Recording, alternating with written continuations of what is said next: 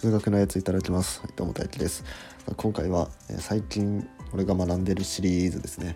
はい、もうこれはね、あの全然レベル帯とか考えずに最近俺が学んでることをなるべくね皆さんが分かるような範囲で説明しようという、えー、やつでございます。えー、今回は、えーと、ルベーグ積分ですね最近ねその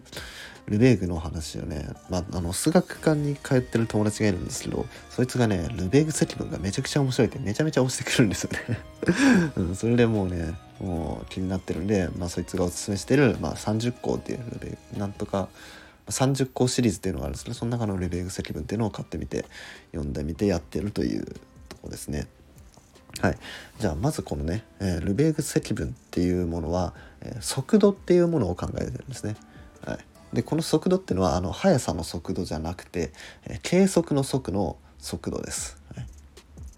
でこれっていうのは例えば長さとか面積とか体積とかってあるじゃないですか。うん、1次元だと長さだし2次元だと面積3次元体積まあ4次元だとまあ一応一般には体積って言いますけど、まあ、また違う概念になってくると。でこれらってそれぞれをそれぞれで学んでるんですね。まあ、長さをやるときはもう長さしかやらない。面積やるときは面積しかやらない。体積のときは体積しかやらないと。でそうじゃなくてこいつらを全部まとめて考えることはできないのかなっていうので考えてるのが速度なんですね。まあでも最初からね、まあそんな全部をね、あのまとめて一般的なことの話、一般的なものの話をすることはできないんで、うん、最初はね、まあ、分かりやすい二次元から話をしましょうということですね。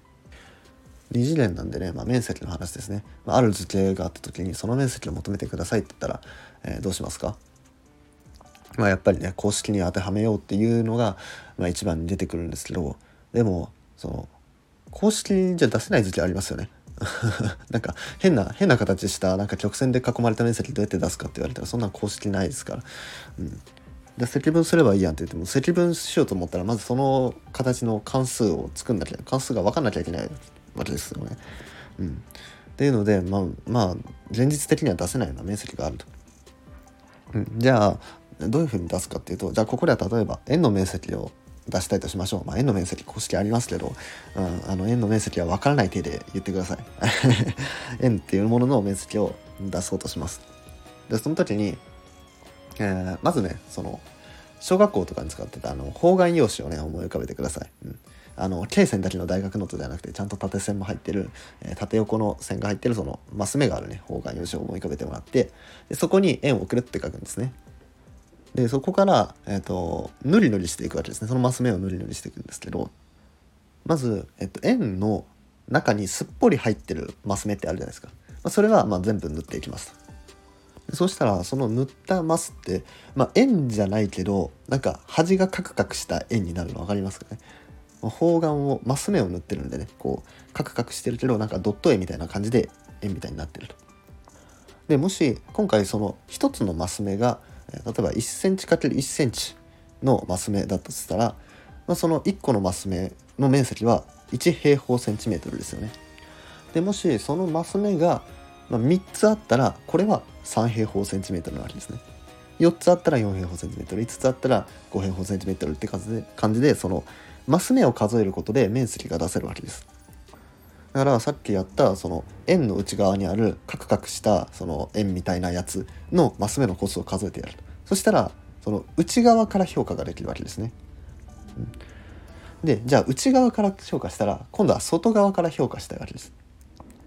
でさっきねあの円の中にすっぽり収まるマス目を全部塗ってもらったんですけど今度は境界線が書いてあるマス目も全部塗っていきます。そしたらその円の外側、うん、円の外側をまとうようにそのまたカクカクした円ができるわけですね。で今度はその外側のこのカクカクした円のマス目の個数を数えていくわけです。そしたら今度は、えー、その円の面積を外から評価したわけですね。だから円の面積よりも大きい面積の値が出てくるわけです。ってことはその内側から評価したものとか外側から評価したものでサンドイッチしてやれば、まあ、大体のこの面積が分かるよねっていう議論ができるわけですね。はい、で今回は 1cm×1 センチっていうマス目でやったんですけどじゃあこれを 0.5cm×0.5 センチのマス目にしたらもっと正確な値出るしこれ0.1センチから0.1センチにすれば1ミリかけ1ミリにすればもっと正確になりますねもっと細かくすればもっと正確になるっていうのでどんどんどんどん細かくしていってで最終的に内側から評価したものも外側から評価したものも同じになってればそれが、えー、その円の面積だということができると。でこのやり方って円じゃなくてもできますよね。なんか変ななんかひょうたん型の意味わかんない図形があったとしても、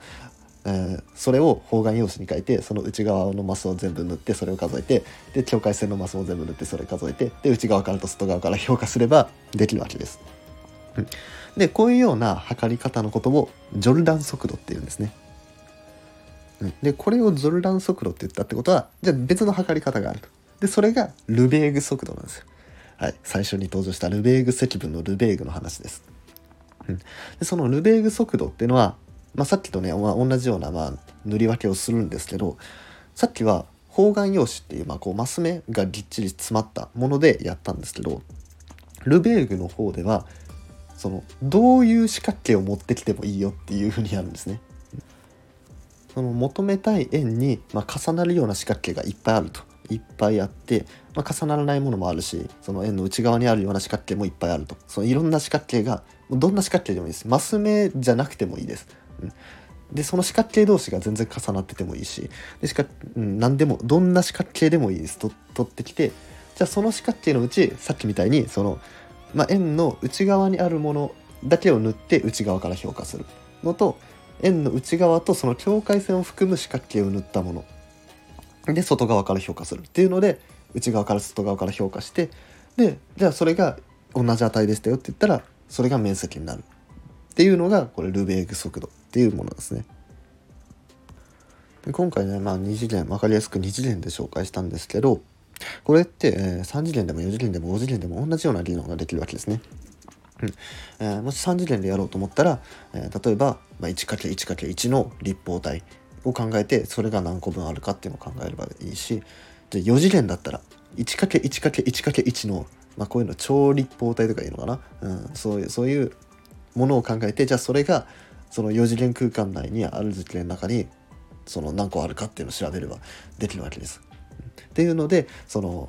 何次元か関係なくそういう長さとか面積とか体積とかを全部まとめて評価できるようになるよ考えることができるようになるよっていうのがこの速度の考え方なんですね。